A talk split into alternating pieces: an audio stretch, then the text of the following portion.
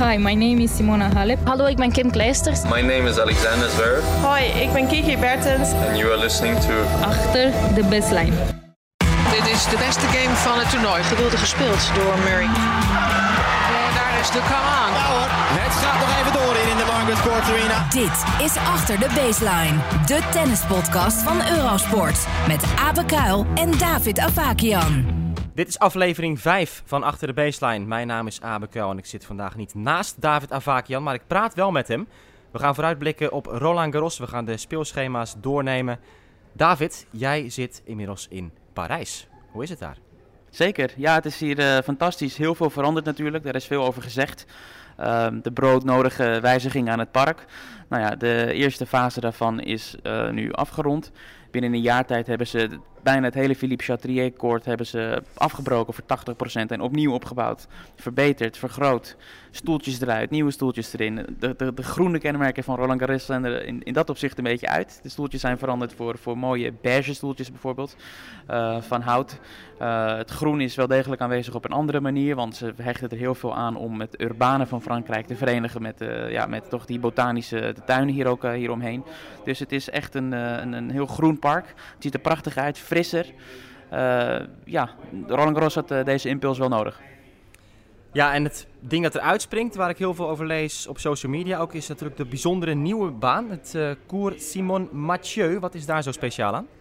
Ja, dat is een fantastische baan. Het is, het is een ingedaalde baan, soort, uh, soort van. Dus je moet je voorstellen dat het niet op, op, op de. Ja, als je het in, in levels zou verdelen, heb je dus een begane grond en min 1. Je kijkt eigenlijk naar beneden. Uh, het is ingezakt en het is omringd door kassen kassen met daarin allerlei planten en bloemen en uh, vanuit de hele wereld. En het is echt uh, uniek. Het is, uh, je moet het echt gezien hebben. Ja, een stadion van zo'n 5000 zitplaatsen heb ik begrepen.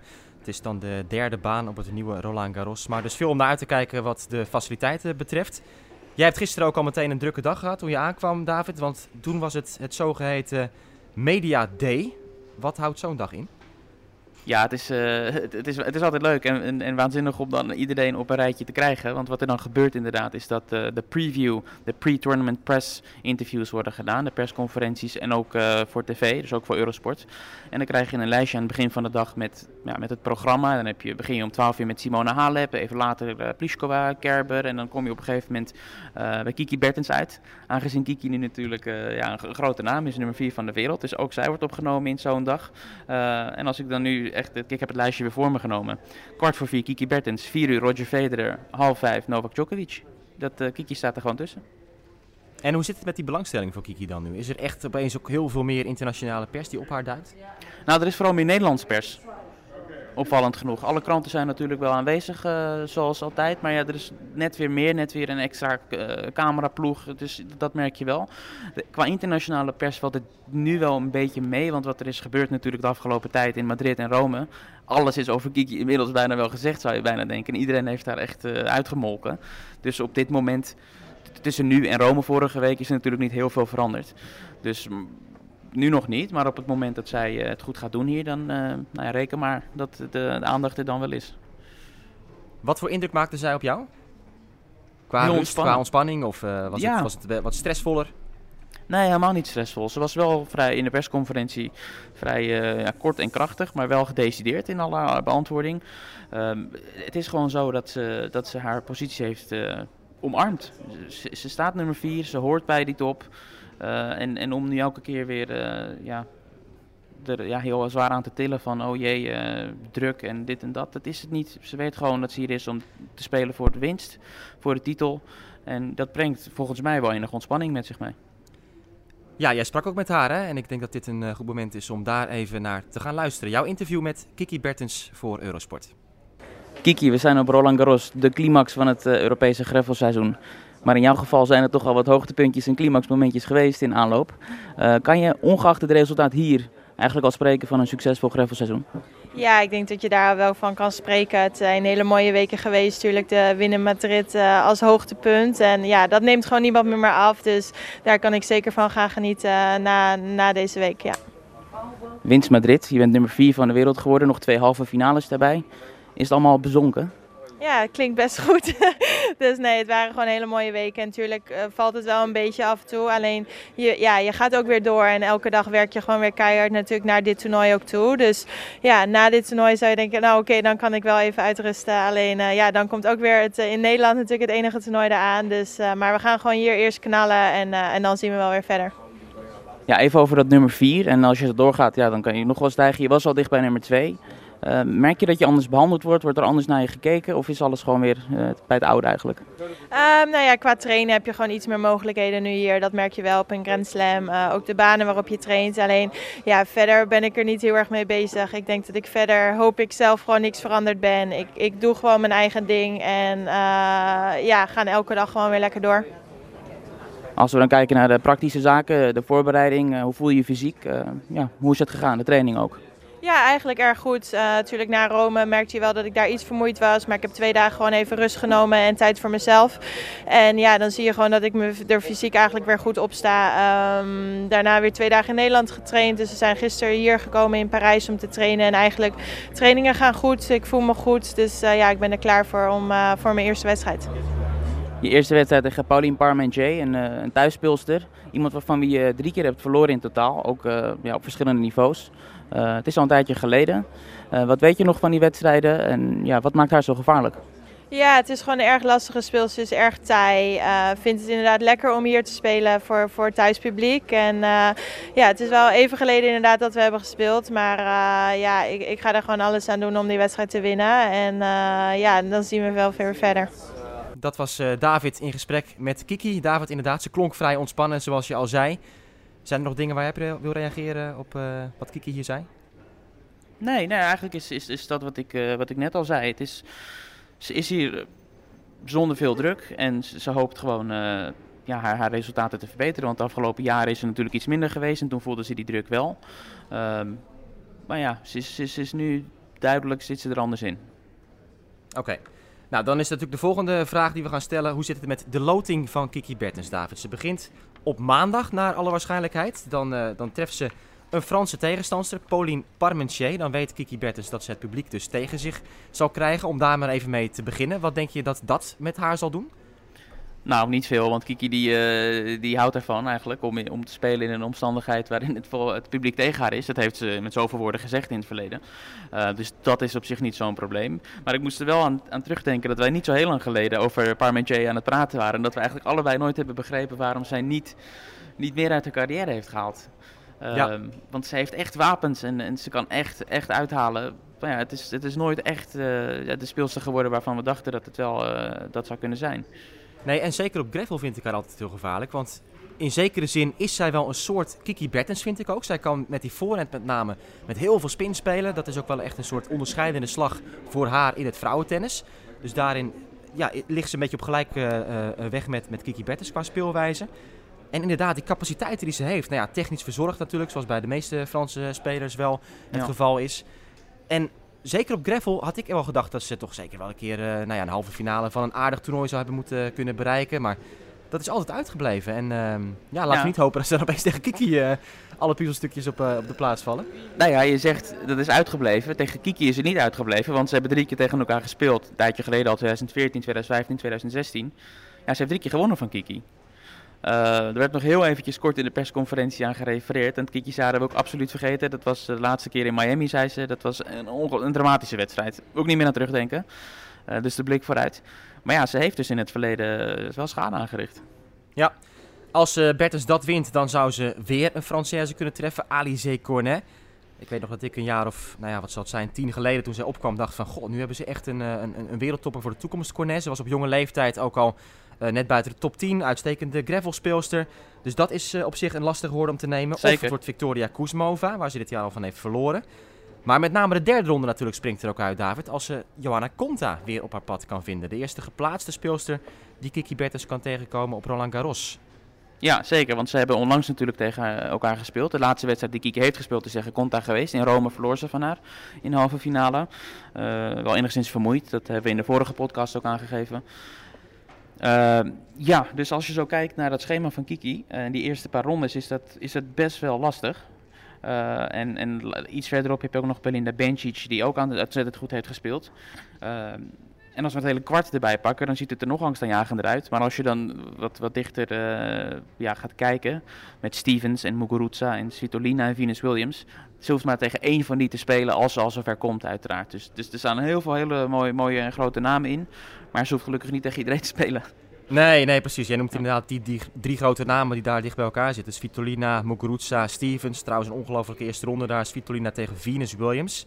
Ja. Ehm, ja, ook altijd eh, natuurlijk eh, lastig voor iemand om, om Venus zo vroeg te treffen in een toernooi. Ook op deze leeftijd nog. Maar ja, dan heb je dus al over een kwartfinale tegenstander. Dat, wat dan, dan Stevens, Muguruza of Svitolina kan zijn eh, op zich. ja. Ja, en, en ja, dan, dan zou het natuurlijk al op zich een mooi toernooi zijn als Kiki eh, zover komt. Hoewel ik wel benieuwd ben wat de mensen dan toch eh, in Nederland daarvan denken. Kiki als vierde geplaatst, kwartfinale. Is dat nog een goed resultaat, zeg maar?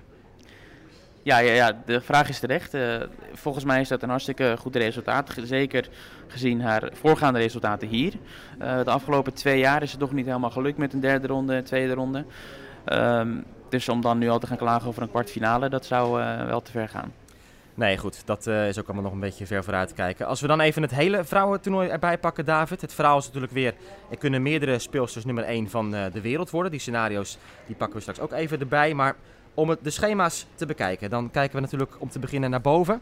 Nummer 1 geplaatst. Iemand waar eigenlijk heel weinig over wordt gezegd. Maar dat is wel de winnares van de laatste twee Grand Slam toernooien. Naomi Osaka. Zij start tegen Anna Carolina Schmidlova.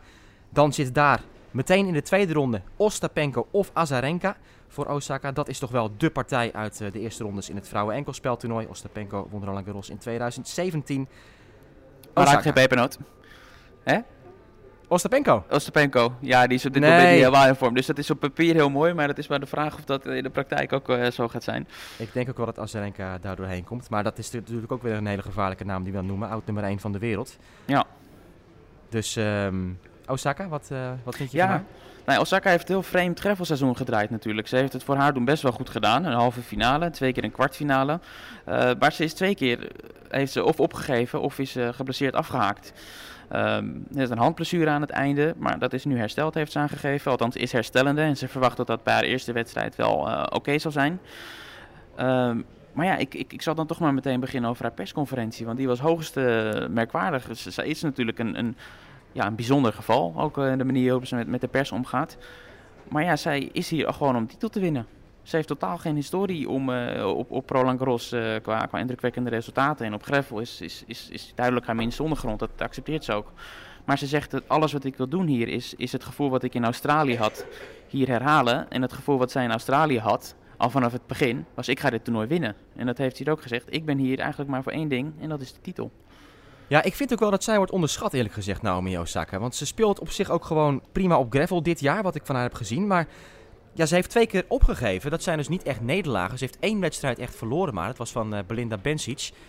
En verder, ja, ik denk dat het Osaka ook wel eh, zal liggen dat zij dus toch een beetje onder de radar kan vliegen hier, terwijl ze nummer 1 van de wereld is.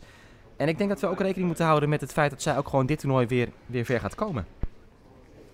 Ja, zeker. Eh ben ik helemaal met je eens. En ehm, ja, dat, dat- ik wil nog één dingetje uit die, uit die persconferentie halen. Ehm, ze zei op de Australian Open belde ik na de tweede ronde mijn moeder. En ik zei, eh, mam, kom maar, want ik ga dit toernooi winnen. Oké. Heeft ze gezegd. En ja, dat kwam allemaal uit. Het is, het is, het is te gek voor woorden. En die moeder die zei overigens van nee, kom niet, ik ben met je zus bezig. Eh, dat is ook wel grappig nog. Maar ze was zo zelfverzekerd en ze, ja, ze wilde nu alles aan doen om dat eh, hier te herhalen. Dus ik denk zeker dat we haar moeten, ja, moeten zien als een van de grote favorieten. Ja, jij, jij noemt die zus, want dat weet ik ook vroeger in het verleden. Toen eh, met, eh, met Mari Osaka, dat is het zusje van, van Naomi. Die was ook gewoon goed in tennis. En die is nog steeds goed in tennis. Maar die breekt niet echt door op het hoogste niveau. Maar blijkbaar was, ehm, was haar moeder dus toen met, met haar aan het coachen of zo. Ja, Of exact. Die was, ja, Ja. precies. Verder, eh, als we dit schema bekijken, want dit is dus de eerste kwart. ehm, ja, wat komt er nog meer op de weg? Serena Williams. Om er maar eentje te noemen. Ja, dat is natuurlijk het grote vraagteken. Zeker dit jaar. Ze zat in een rolstoel een paar dagen geleden. Wat was dat Ja. nou, eh, David? Ja, dat was eh, heel vreemd. Dat was in Disneyland met haar, met haar dochtertje. Ja, eh, de ene dag zit ze in de rolstoel, de andere dag staat ze op eh Chatrier eh, de ene bal naar de andere weg te slaan. Dus het is, het is heel mysterieus. Is ze fit, is ze niet fit? Die knie is natuurlijk veel over gezegd. Een soort chronische klachten heeft ze daar nu, nu van. Ja, ik heb geen pijl op te trekken, eerlijk Nee. gezegd. Even heel concreet, Naomi Osaka kan in de derde ronde Maria Sakkari treffen. De Griekse heb ik zien tennissen in Rome tegen Mladenovic. Nou, dat was een van de beste partijen die ik heb gezien dit jaar in het vrouwentennis. Zeker het niveau van Sakkari. Dat was ongelooflijk. Uh, Sasha Bazin die ook op de baan kwam toen en, en ook zei tegen Mladenovic van ja, hier is niks tegen in te brengen. Als zij zo speelt, dan moet je gewoon accepteren dat zij uh, te goed is. En ze dachten allemaal van ja, maar dit kan ze niet volhouden. Nou, dat gebeurde wel. Uh, Sakari halve finale gehaald daar in Rome. Dus dat is een partij waar ik potentieel naar uitkijk als dat zover komt. Um, dan hebben we Madison Keys, kampioenen in Charleston. Tegenstander in de vierde ronde misschien voor Osaka. En dan in de kwartfinale zit ze in het kwart met Ashley Barty op papier, de nummer 8 geplaatst. Geen gravel specialiste. Serena Williams zit daar ook in dat, uh, dat deel dan. En een naam die terug is, Bianca Andreescu. Ja, toevallig is hij nu aan een persconferentie bezig uh, op, op vijf meter afstand van mij, een kamertje hiernaast. Uh, ja, ze is voor het eerst terug sinds dat ze ja, in maart, eigenlijk de eerste paar maanden tot en met maart, ja, domineren gaat misschien ver, maar ze heeft daar toch echt huis gehouden als nieuwkomer, als jongeling, door um, Innie Wells te winnen bijvoorbeeld. Ja, ze had een, een blessure en is, is nu terug, precies op tijd voor Roland Garros. Dus daar kijken we allemaal naar uit. En ze houdt van Greffel, heeft ze aangegeven. Uh, we hebben dat in de Fed Cup ook gezien eerder dit jaar, hoe ze in Nederland speelden tegen het Nederlands Fed Cup team en daar uh, ja, iedereen van de baan sloeg. Dus als zij fit is, dan is dat absoluut een kandidaat. Zeker weten. Um, tijd dan om naar het tweede kwart door te gaan. Daar vinden wij de titelverdedigster Simona Halep. Zij is als derde geplaatst dit jaar. Zij treft Alja Tomjanovic. Petra Kvitova zit daar ook in het kwart. Andere grote namen Sabalenka, Kasatkina. We wachten nog steeds op de grote doorbraak van die Russin.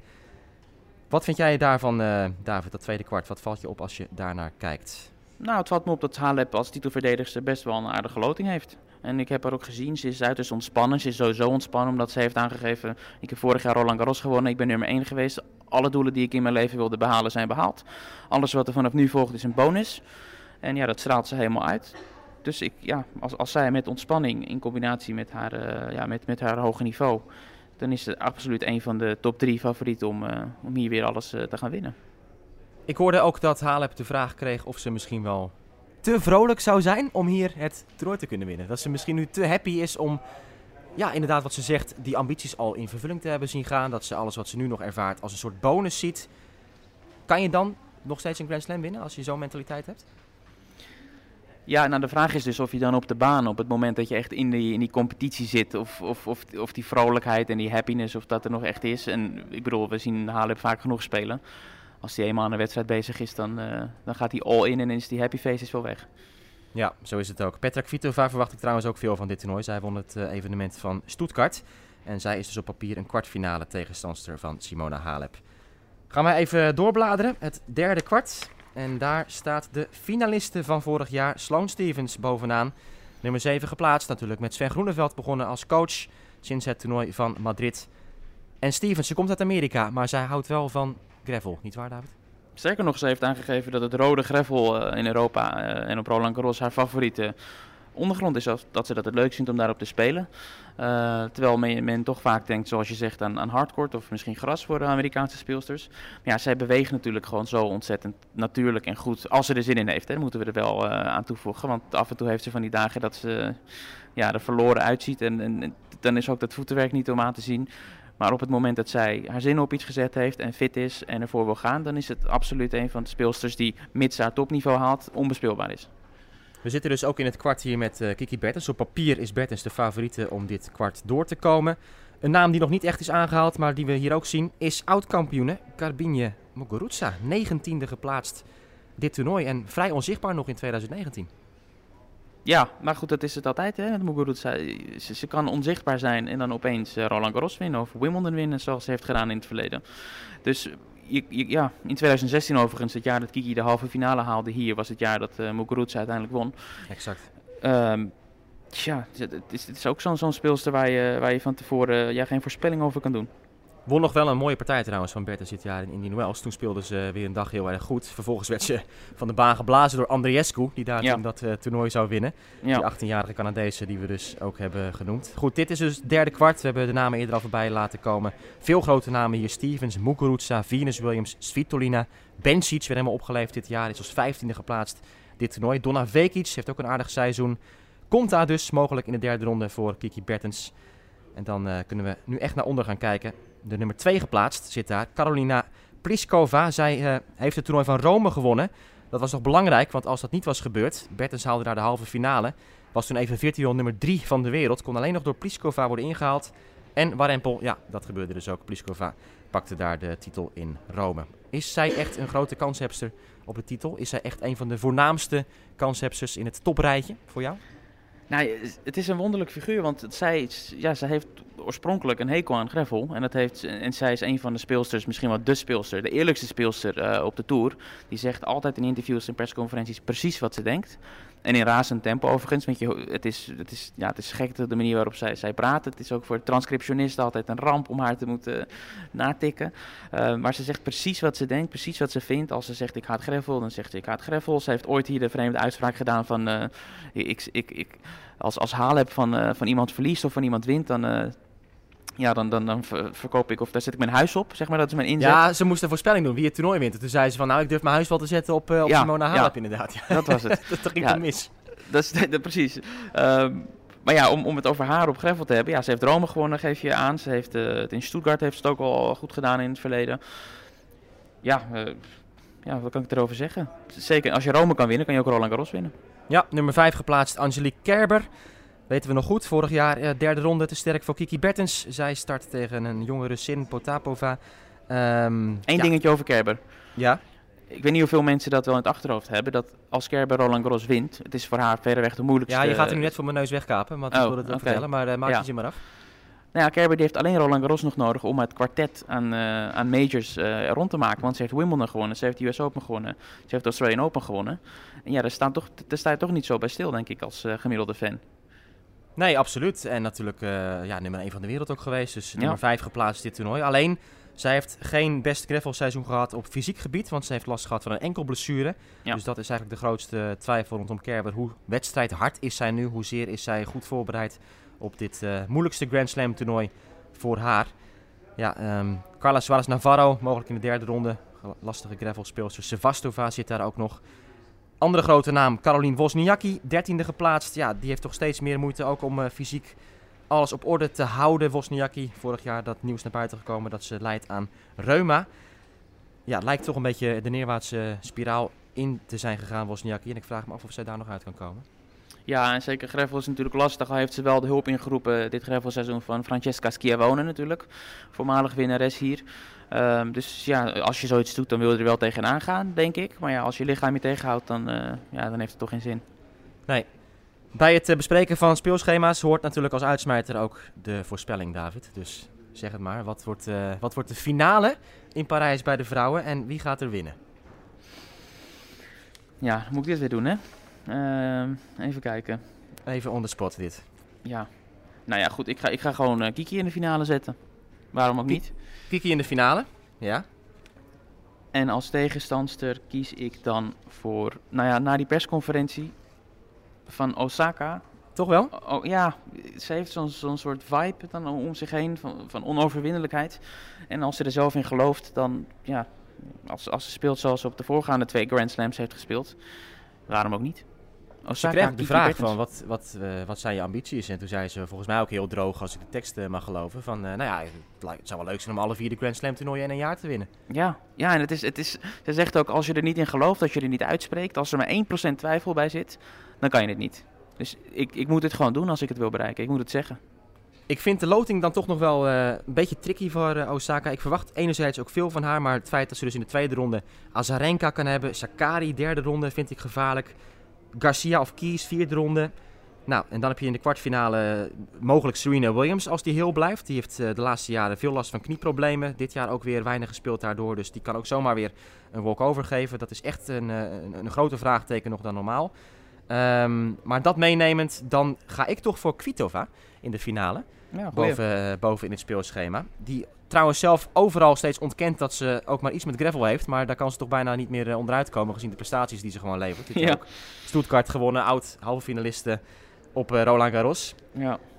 Onderin, ja, Kiki. Um, op zich, de loting is wel oké. Okay. Kijk, ze kan Conta natuurlijk uh, tegenkomen. Maar ik neem aan dat als ze fit is, dat ze daar wel op gravel van kan winnen. Je moet afwachten of een Muguruza of een Stevens niet, eh, niet hot wordt, hè, zoals het dan heet. Zeker, Eh, Stevens zeker. heeft ook zo'n zo'n status, net als Muguruza, wat jij hebt beschreven. Die kan in één keer gewoon alles eh, slaan. En dan, als dat zo, zo is, dan is ze bijna niet te stoppen. Maar ik, ik, ehm, ik doe denk ik met je mee. Ik doe denk ik met je mee. Ik zet Kiki ook in de finale. Maar dan denk ik toch dat Kvitova wint. Eerste Grand Slam finale voor Kiki Bertens. Ik denk dat dat net iets te veel is om dat, om dat te winnen. Dus ik, ik zeg Kvitova wint van Bertens in de finale. Nou, je moet Kiki's eh, finale record er maar eens bijpakken. Want als Kiki eenmaal in de finale staat, dan wint ze bijna altijd. Daar heb je gelijk in. Wat we nog niet hebben besproken, David, is het scenario voor de nummer 1 positie. Want dat, is een vraag die ook eh, steeds meer voorbij komt. Er zijn zes speelsters die nummer 1 van de wereld kunnen worden. En dat is nog bijna, of het is nog steeds onwerkelijk voor mij, maar Kiki Bertens staat dus gewoon op die lijst. Ehm, ik had gisteren nog een discussie met iemand ook op Twitter erover. Want een paar maanden geleden vroeg iemand aan mij van... Is het een rare gedachte als ik Kiki Bertens na afloop van Roland Garros nummer 1 van de wereld zie zijn? En toen zei ik ja. Dat, dat, dat, vond, ik een rare gedachte destijds in maart. Dat vind ik nog steeds een rare gedachte. Want er moet nog heel veel goed vallen voor Kiki. Wil ze nummer 1 worden. Maar ze moet dan minimaal een finale halen. En ze moet hopen dat Naomi Osaka voor de vierde ronde wordt uitgeschakeld. Dus ze mag de derde ronde halen, Osaka. Bertens in de finale. Dan zou ze mogelijk nummer 1 zijn. Dan is het nog afwachten wat Pliskova ook doet. Eh, bij toernooiwinst is de kans dus iets groter dat Bertens het als nummer 1 gaat eh, verlaten, dat toernooi in Parijs. Maar Osaka, Pliskova, Halep, Bertens, Kerber en Kvitova kunnen allemaal nummer 1 worden na dit toernooi. En ik heb al die eh, scenario's ook zelf op mijn Twitter-account gezet als mensen dat nog willen zien. Ja, misschien zou de, leukste, de, de, de leukste wel zijn, eh, in, in jouw voorspelling, finale Kiki tegen Kvitova. Als dan ook alles precies goed valt, is er een mogelijkheid dat dat weer een wedstrijd voor de nummer 1 positie gaat worden, meen ik. Maar dat zal jij eh, Ehm, met je ja, scenario's... daar heb je gelijk in. Ja, Ja, daar heb je gelijk in. dat zou zijn. tegen Bertens, dat zou ook voor de nummer 1 positie dan, Ja. eh, Net als dat zijn. Als. Osaka dus ook vroeg, vroegtijdig verliest. ja, dat moeten we even, even daarbij aantekenen. Maar ja, het is dus een, een, een waanzinnig scenario dat er zoveel speelt natuurlijk voor, eh, voor Kiki Bertens. Dat dit ook gewoon in het spel nog is. Al is het nog steeds ver weg. En ik vind het nog steeds een beetje opportunistisch om daar echt serieus over bezig te zijn. Dus ik hoop Ja. dat dat in de media ook niet eh, dag in dag uit nu een item zal zijn. Nog andere gedachten over het vrouwentoernooi, David? Nee, ik denk dat we het zo wel, eh, wel hebben besproken. Ja, dan de brug naar de mannen. En dan wil ik ook even teruggaan naar de dag van gisteren weer, die Media Day. Wat voor indruk maakten de favorieten in de persconferenties? Dan denk ik aan Djokovic, aan Nadal, aan Team. Goed, laten we Federer ook eh, erbij gooien als grote naam in elk geval. Ja, nou laten we maar met Federer beginnen dan gelijk. Al drie jaar lang ongeslagen natuurlijk op Roland Garros. Ehm, maar goed, dat komt natuurlijk omdat hij niet aanwezig is geweest hier. Ehm, ja, ik denk dat het interessantste moment uit die Media Day eh, was de vraag van de Amerikaanse journalist. Een hele korte, krachtige vraag. Federer, ben je in staat om dit toernooi te winnen? En daar kreeg je een heel mooi antwoord op, eh, vol twijfel. Eh, hij zegt, ik, ja, ik sta goed te tennissen, maar is dat genoeg? Hij vergeleek eh, zijn, zijn houding nu met de houding die hij had voorafgaand aan de Australian Open 2017, wat hij uit het niets na zijn blessureperiode ineens won. Ja, veel is onbekend voor hem. Ja, dus hij, weet het niet. Hij zegt ik sta goed te spelen, maar of het genoeg is om, om echt op de been te blijven tegen de andere toppers, of dan de wedstrijd op mijn racket zit, zoals hij dat dan uitlegde, dat durf ik niet te zeggen. Laten we even samenvatten het uh, gravelseizoen van Federer, David. Hij heeft natuurlijk in Madrid als eerste gespeeld. Daar een paar memorabele partijen afgewerkt. Tegen Monfils matchpoints overleefd. Tegen Team matchpoints gehad. En toen verloor hij die partij. Vervolgens dacht iedereen van nou, dit zijn twee lange partijen geweest. Uh, Federer gaat zich waarschijnlijk nu voorbereiden op Roland Garros. Dat was ook de aanvankelijke planning voor hem. Dat hij alleen Madrid zou spelen en Roland Garros. Maar toen een dag later toen ze, was hij heel opgewekt op social media. Een berichtje van, uh, ja, ciao tutti, ik, uh, ik kom naar Rome ja. toe. En hoe ging dat? Ja, best goed eigenlijk. Uh, alleen hij werd daar, net als de rest overigens, ja, de planning werd daar verstoord door, door slecht weer. Waardoor het een rommeltje werd en hij ja, toch op zijn hoge leeftijd op een gegeven moment twee wedstrijden op één dag moest spelen. En dat was nou, de eerste wedstrijd was nog te doen. En ik haak even in, want dat, dat, slechte weer, dat was grappig inderdaad. Want dat was ook een van de redenen waarom Federer zei van, ja... Ik zag de weersvoorspelling in Zwitserland. Ik kan waarschijnlijk ook slecht gaan trainen daar. Het wordt niet zo best weer, dus ik ga lekker tennissen in Rome. ja, toen ja. was het daar inderdaad dus ook uh, pokken weer. Met, met een dag die compleet in het water viel. Ja, dus ja, hij moest dus een, uh, twee wedstrijden, waaronder een kwartfinale, spelen uh, op, op één dag. En dat ging eh, mis tegen Borna Coric. Eh, nee, dat is, dat is helemaal niet waar. Hij won van Borna Coric. Het had mis moeten gaan. Het had wel mis moeten gaan. Het, het had mis moeten gaan, precies. Maar die wedstrijd Veel kost meer hem wel... verloren dan... eh hè? Ja, veel veel meer in die wedstrijd. eh, 12 of zoiets. Ja. Ja. hij had die wedstrijd moeten verliezen, maar ik, ik, dat zat zo in mijn hoofd omdat hij natuurlijk na die wedstrijd de stekker er zelf uittrok en niet verscheen een dag later, omdat hij last had van een, een beenblessure. Ook deels gaf hij aan door, ehm, door de slechte panen daar. Eh, nou, daar zullen we hier in Parijs geen last van hebben, want dit zijn natuurlijk de, de beste gravelbanen die er zijn. Was wel jammer, want anders had Federer daar tegen Tsitsipas gespeeld in, Ja. eh, in Rome. En dat is een mooi bruggetje nu naar zijn loting hier. Want Federer zit in het kwart bij Stefanos Tsitsipas. Federer als derde geplaatst, Tsitsipas als zesde. Dus die liggen in die lijn om elkaar bij de laatste acht tegen te komen. Andere namen daar. Stan Wawrinka, winnaar natuurlijk van het toernooi in 2015. We hebben Marco Cecchinato, vorig jaar halve finale gehaald. Diego Schwartzman, gevaarlijke gravelspeler. Francis Tiafoe, de jonge Amerikaan. Dus veel eh, leuke namen daar. Grigor Dimitrov, ongeplaatst. Hij gaat spelen tegen Janko Tipsarevic. Federer opent tegen een Italiaan, Lorenzo Sonego. En het kan wel eens een aardig Italiaans parcours worden volgens mij voor Federer. Richting nou ja, vierde ronde, kwartfinale of wie weet wat nog meer. Ja, ja iets verderop nog Matteo Berrettini inderdaad. Ehm, ja, en Robin Haase vergeet je nog te noemen. Daar komen we later wel te spreken, maar die zit ook bij Federer in de kwart. Ja, Maar ik, ik denk niet dat Haas eh, zover komt dat hij Roger tegenkomt. Dus die liet ik nu eventjes even Nee, is Maar- ook zo, is ook zo. Maar goed, hij staat wel hier in het schema. Ehm, ik, het is geen verkeerde loting, denk ik, voor Federer. Tot, eh, tot hij in de kwartfinale tegen of Tsitsipas of Wawrinka waarschijnlijk moet spelen. Het zijn wel Ehm, echte gravelwedstrijden hè, voor hem. Ja. Ik bedoel, ja. Berrettini is echt een goede gravelspeler. Nou, misschien Cecchinato als hij zover komt of Schwartzman. Ja. Eh, dus het, het zal werken worden voor, eh, voor Federer in die, in die wedstrijden.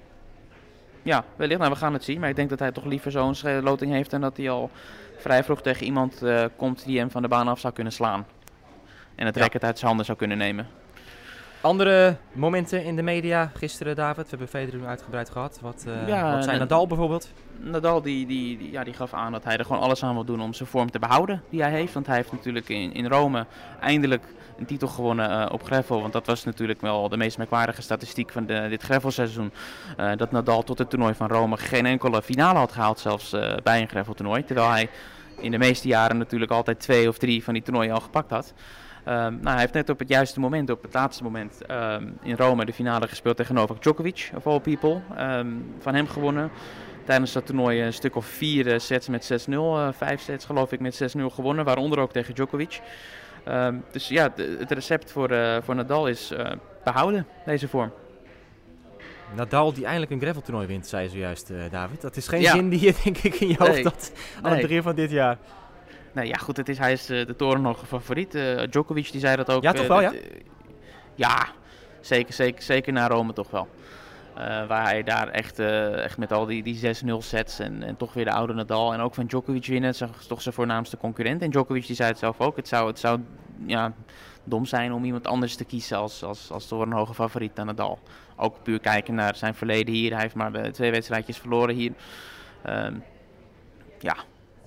Ja, ik ben, het wel eens, ik ben het wel eens met het feit dat Nadal favoriet is, zeker na het winnen van Rome. Maar ja, torenhoog, het is, wel, het is wel een andere favoriete rol dan in de laatste jaren, laten we eerlijk zijn. Want we hebben nu dus inderdaad team gehad die Barcelona won.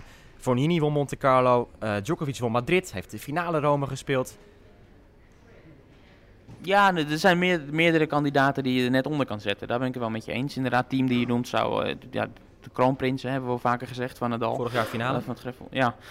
Ehm, maar ja, ja, Nadal op Roland Garros, het is toch elke keer weer... Ook al in andere jaren waarin hij misschien niet eh, voorafgaand aan Roland Garros op top, top, top niveau heeft gespeeld... krijgt hij toch nog een, een extra impuls of zoiets. Of, ja, die herinneringen komen dan ongetwijfeld weer naar boven. Die onoverwinnelijkheid voelt hij dan zelf ook. Van mensen die moeten ontzettend goed spelen. En laten we niet vergeten, beste. Hè? Ga maar eens, eh, als het nodig is, vijf sets tegen Nadal zwoegen. Ja, het zijn weinigen die dat kunnen. Maar Nadal was dus inderdaad eh, positief gestemd, zeg jij, over zijn kansen weer dit jaar in eh, Parijs.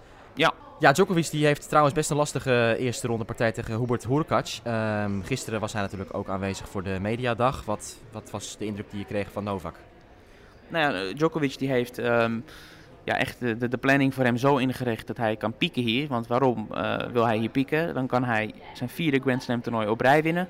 Alles is daarop ingericht.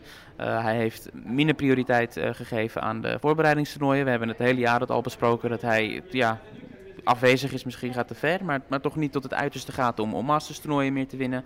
Uh, alles, alles is gewoon ingezet op Roland Garros. En ja, begrijpelijk, want hij wil en het Grand Slam record van Federer wil hij natuurlijk uh, verbreken, heeft hij een aantal keer luid gezegd. En hij wil gewoon weer vier Grand Slams op rij winnen. Waarom zeg ik weer? Want hij heeft het al een keer eerder gedaan. Ik weet niet of, of, of mensen dat wel, wel, wel, begrijpen en, en, inzien. Dat, dat Djokovic dus al een keer eerder vier Grand Slams op rij heeft gewonnen. En dat nu gewoon voor de tweede keer doodleuk kan gaan doen. Ja, en dat is iets wat Nadal en Federer allebei nooit hebben gedaan. Djokovic deed het in 2015, 2016. Roland Garros was toen ook zijn laatste van die vier. Um, het parcours van Djokovic dus eerst tegen Hurkacz, een Pol die dit jaar aan het doorbreken is. Gevaarlijke tegenstander met, uh, met wapens. Won van Zverev in Madrid, geloof ik. Hij haalde ook uh, kwartfinale Indian Wells, meen ik, Hurkacz. Dus dat zijn al een paar mooie uitschieters. Um, wie komt hij tegen? Djokovic. Op weg naar de kwartfinale wellicht. Borna Coric in de vierde ronde. Ja, de eerste rondes zijn denk ik wel prima voor Djokovic. Maar het feit dat hij dus in de kwartfinale Fabio Fonini kan tegenkomen. Een winnaar in Monte Carlo. Of Alexander Zverev, hoewel hij dit jaar niet goed op dreef is. Dominic Thiem dus in zijn helft. Dat zou een uh, potentiële halve finale kunnen zijn. Maar het bovenste kwart, Djokovic, Zverev dus. De hoofdnamen met Fonini, Coric, Shapovalov, Simon, Bautista Agut. Ook een speler die dit jaar al een paar keer won van Djokovic. Ja, uh, ja, wat ik over, daarover zou willen zeggen, je noemt Zverev een paar keer. Nou ja, Zverev die heeft ten eerste op Grand Slams natuurlijk weinig laten zien, historisch gezien. En zeker dit jaar raakt hij weinig. Dus uh, de verwachting is dat Zverev het ook hier niet uh, al te best gaat doen. Uh, maar Simon zie ik staan, had ik eerst niet zo heel veel aandacht voor. Dat hij zo dichtbij in het schema van Djokovic staat. Djokovic heeft er toch in het verleden wel last van gehad. We weten allemaal nog die historische wedstrijd uh, nou, niet historisch omdat het uh, een grote halve finale of finale was, maar dat Djokovic daar tot 100 onnodige fouten werd gedwongen door Gilles Historisch foutenfestival was het. Precies, 100 onnodige fouten van Djokovic, die toch altijd zo, uh, zo clean speelt. Um, en dan hier, ik zie het al helemaal voor me, Philippe Chatrier, Simon tegen, tegen Djokovic en dan Simon die het publiek meekrijgt. Dus dat, en, en Djokovic die zich dan daar weer aan ergert. Dus dat lijkt ja, me wel, wel een spectaculaire... Ik, ik, ik, zie, ik zie het niet voor me eigenlijk. Ik denk uh, Simon is toch andere koek tegenwoordig. Maar ja. goed, dat gaan we zien. Uh, nou, Zverev is dus, uh, wat je zegt, ook uh, in Grand Slams nog nooit echt goed geweest. Ja, misschien nu dat hij toch een beetje minder aanloop gehad heeft naar dit toernooi. Dat hij ook minder druk voelt. Dat hij daardoor tot wasdom kan komen. We zullen dat gaan meemaken. tweede kwart, dat behoort dan aan Dominic Thiem. Vierde geplaatst. Begint tegen een jonge Amerikaan Tommy Paul met Juan Martín del Potro in zijn kwart. En die is toch ja, sterk wel weer teruggekomen gelijk, Del Potro. Na de knieproblemen, de, ja, de enorme knieblessure die hij eind vorig jaar opliep in Shanghai... is hij uh, weer gaan spelen tijdens het gravelseizoen. Wat een weergeloze wedstrijd speelde Del Potro tegen Djokovic in Rome. Had zelfs twee matchpoints in de kwartfinale daar. Kunnen we van Del Potro iets verwachten, denk je? Hij heeft trouwens ook wel een lastige openingspartij tegen Nicolas Jarry. Een jonge Chileen, ook een goede gravelspeler. Ja, nou, je haalde het zelf aan, die wedstrijd van, Djok uh, van uh, tegen Djokovic in Rome. Dat maakte zo ontzettend veel indruk dat als, als Del Potro dat kan vasthouden en als hij weer heel blijft, dat is altijd uh, natuurlijk de vraag bij Del Potro. Ja, als, als hij dat niveau kan laten zien, dan kan hij van bijna iedereen winnen. Waar ik op hoop is een vierde ronde partij tussen Dominic Thiem en Gaël Monfils. Gaël Monfils is als veertiende geplaatst. Ja, toch altijd natuurlijk is er ergens nog het gevoel van Monfils. Gaat hij ooit nog eens een keer heel ver komen op Roland Garros. Mensen hebben hem pas ook weer geroemd. En die Roddick die volgens mij ook zei van ja, ik heb de betere carrière gehad, maar deze man was zoveel getalenteerder dan ik. Hij had jaren in de top 5 moeten staan. We kennen het verhaal van de blessures. Wat denk jij David, Monfils dit jaar? Is dat uh, iets waar we wat van kunnen verwachten van Gaël? Nou ja, het eerste waar ik meteen aan dacht is uh, Rotterdam eerder dit jaar, waar Monfils aanwezig was. Um, en daar zeide hij het niet letterlijk. Maar ja, het was een soort cryptische manier om het uh, te zeggen. Maar hij zei, er is maar één titel die telt voor mij. Um, en iedereen wist eigenlijk wel dat, waar het over ging. Dat ging natuurlijk over Roland Garros, waar hij altijd heel veel waarde aan heeft gehecht. En altijd heeft gezegd, dat is mijn grote droom. Uiteraard voor alle Fransen is dat zo. Um, maar ja, de, de tijd tikt ook voor hem. Hij is ook niet meer de jongste. Dus hij staat nu heel goed te spelen dit jaar. Dus misschien is dit wel echt, uh, echt het jaar voor hem om, nog, een, uh, nog een poging te wagen. Het derde kwart hebben we net eigenlijk al besproken met Roger Federer. Maar um, Robin Haase staat er ook met uh, zijn partij tegen Philip Koolschrijber. Die wordt op zondagavond gespeeld. En misschien is dit wel even een goed moment, David, om door te gaan op Haase. Want je hebt uh, natuurlijk ook met hem gesproken daar. Wat voor indruk maakte uh, Robin op jou? Nou, best een, een opgeleefde indruk. Hij, nou, hij had er zin in. Hij accepteerde wel dat Philip Koolschrijber een hele lastige eerste ronde tegenstander is. Iemand die hem ook niet echt goed ligt. Um, maar ja, hij, hij maakte een hele, hele vrolijke eh, indruk en hij had er absoluut zin in. Het seizoen van, da van Haase is natuurlijk niet zo best geweest tot dusver. eh, met eh, ja, snelle uitschakelingen. Zijn ranking komt ook wat onder druk te staan. Ja, zeker. Nou, we hebben het niet, niet zozeer daarover gehad, over zijn ranking. Om misschien eh, de, de, ja, toch in zo'n intro-interview waarin hij eh, er tegenaan wil gaan, eh, meteen het over allerlei akelige dingen te hebben. Ehm, maar ja, hij, hij had er gewoon zin in. Hij accepteert dat hij geen, geen, geen enorme kans heeft, volgens mij. Zo kwam het op mij over. Ehm, maar hij wilde gewoon het beste van maken. Hij is lange tijd thuis geweest en is weer helemaal opgeladen.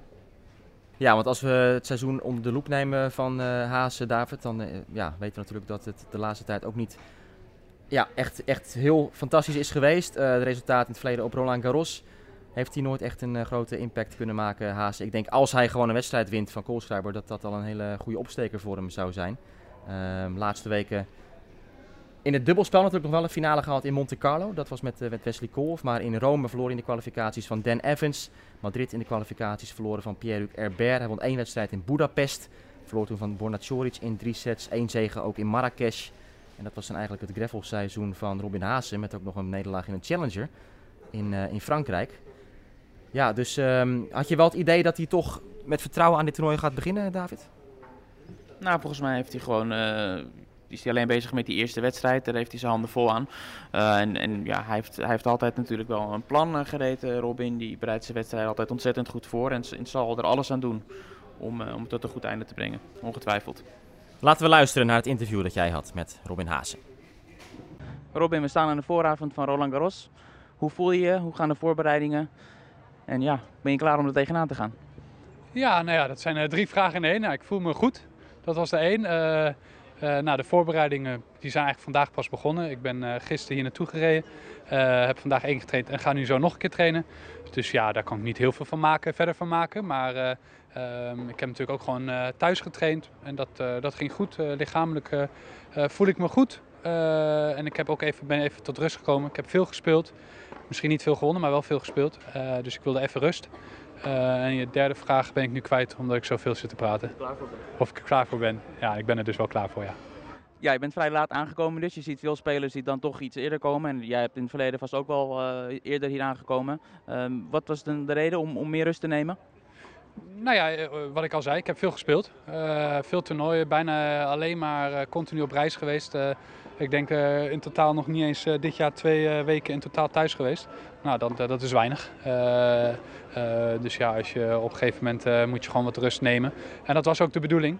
alleen de omstandigheden ja, loopt het seizoen zoals het loopt. Speel geen single in Monte Carlo. Haal wel met Wesley de dubbel finale. dus ja, dat zijn allemaal dingen. Ja, dan, als je niet had gespeeld, die dubbel. Ja, ben je acht dagen thuis. ja, en nu ben je acht dagen weg. Nou ja, dat soort dingen. En nou, dat, dat hoort nou eenmaal bij tennis. continu anticiperen. Ehm, nou ja, en daarnaast liepen er heel veel andere dingen. ook op privégebied. Niet erg, maar er moesten heel veel dingen gedaan worden. sponsor dingen die gedaan moesten worden. En, nou, en dat werd op een gegeven moment een beetje te veel. Dus die heb ik allemaal even weer kunnen afhandelen. en eigenlijk mezelf weer kunnen focussen op het tennis. Want daar, daar gaat het uiteindelijk om. Ja, veel dingen gaande zoals je zegt. Uh, jij bent ook iemand die, die in de gaten houdt wat er op de Tour gebeurt. Nou, als we kijken naar Roland Garros, er zijn wat renovaties geweest, er is veel veranderd. Wat heb je al gezien uh, in, ja, in die korte tijd dat je hier bent en uh, wat vind je ervan? Nou, heel weinig heb ik, tenminste, heb ik gezien.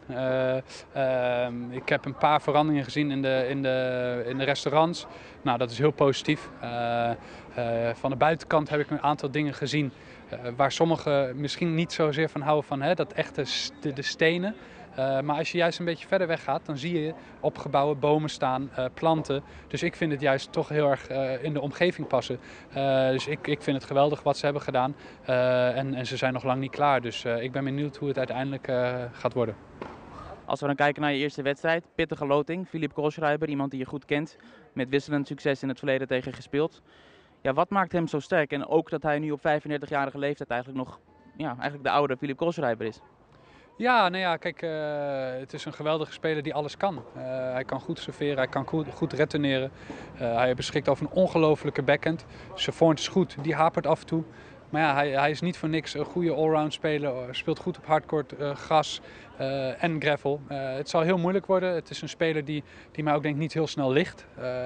hij kan denk ik mijn zwakke punten heel erg snel blootleggen. maar daarop zal ik een plan moeten hebben om dat te vermijden. en, en dat heb ik ook zeker al. Alleen ja, het is altijd maar weer de vraag of het dan ook goed uit te voeren is. Ja, dat was dus Robin Haase. Hij gaat spelen, zoals al opgemerkt, op de openingsdag van dit toernooi. De openingsdag is op zondag. Uniek natuurlijk aan dit Grand Slam toernooi, David. Een uh, toernooi dat over 15 dagen wordt gespeeld, met drie weekenden in het spel. De order of play van dag 1, die mag er op zich ook zijn, hè? met uh, niet alleen Haase, maar nog meer grote namen. Zeker, als we meteen naar Cour Philippe Chatrier, het centercourt kijken. Dat begint met, met Kerber, gevolgd door Tsitsipas, uh, dan Federer. Uh, dus dat is, uh, dat is prachtig. Uh, ook Stevens komt op de baan. En Nishikori, Cilic, Muguruza, oud-winnares. En die kraker Venus Williams tegen Svitolina op, dat mooie nieuwe, op die mooie nieuwe baan. ja, genoeg, genoeg te bekijken meteen op dag 1. Veel om naar uit te kijken. We gaan twee weken lang, of 15 dagen lang eigenlijk, dit toernooi volgen op Eurosport. Op twee kanalen proberen wij er zoveel mogelijk bij te zijn natuurlijk. We hebben de Eurosport Player daar zijn alle wedstrijden ook op te zien. En wat wij gaan doen met z'n tweeën, David, is elke dag podcasts opnemen. Het is een dagelijkse aflevering van Achter de Baseline. Waarbij uh, David met interviewfragmenten zal komen vanuit Parijs. Hij volgt daar de Nederlanders op de voet. De prestaties van Kiki Bertens. Gaat naar de persconferenties, et cetera, et cetera. Dus elke avond komen wij samen, weliswaar dan via een, uh, een verbinding, om uh, contact te hebben. Maar jij wil nog wat zeggen, geloof ik. Ja, ik wilde even voor de volledigheid. We hebben bij de vrouwen hebben we natuurlijk een voorspelling gedaan. Dus dat moeten we eigenlijk hier ook doen. Om het oh, te maken. Oh, oh, oh, inderdaad. Ik ga veel te snel. Uh... Ja, er staat alweer een interview voor jou op de rol. Dus ik uh, wilde eventjes vaart maken. Maar ja. Nou, zeg het maar. Finale uh, bij de mannen. Djokovic-Nadal. Djokovic-Nadal. Sluit ik me bij aan. Wie is de grootste bedreiging om, dat, om daar een stokje voor te steken eventueel? team voor Djokovic. En voor Nadal... Tja. Tsitsipas? Tsitsipas misschien.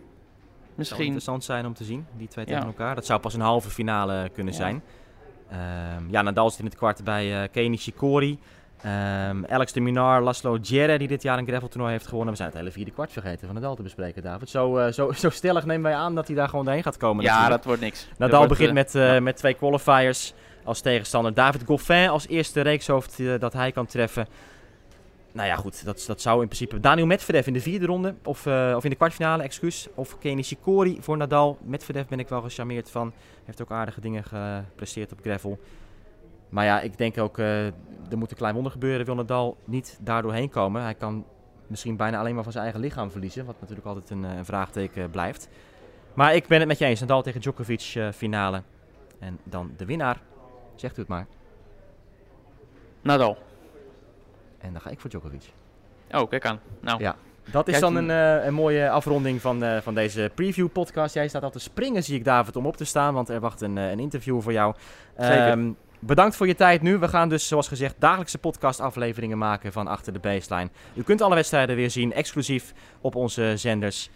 We zijn er na afloop van dag 1. Na afloop dus van de zondag op zondagavond na de wedstrijd van Robin Haas tegen Philip Koolschrijber. Met onze eerste dagelijkse podcast vanuit Parijs. Bedankt voor het luisteren. Voor meer exclusieve content, ook dingen achter de schermen die David meemaakt, worden geplaatst op social media. Daarvoor kunt u terecht op eurosport.nl. En wij zeggen adem hè.